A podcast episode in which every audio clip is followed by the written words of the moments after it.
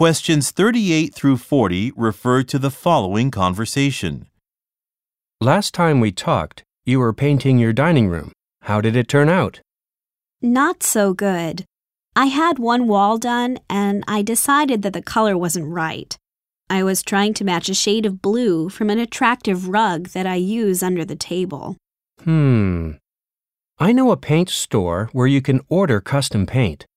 They will mix paints to create a color for you that matches your carpet perfectly. You may need to bring a sample of the carpet for them to refer to, however. Oh, that's great.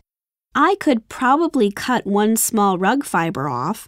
Can you let me know how to get to the store? I will visit it tomorrow.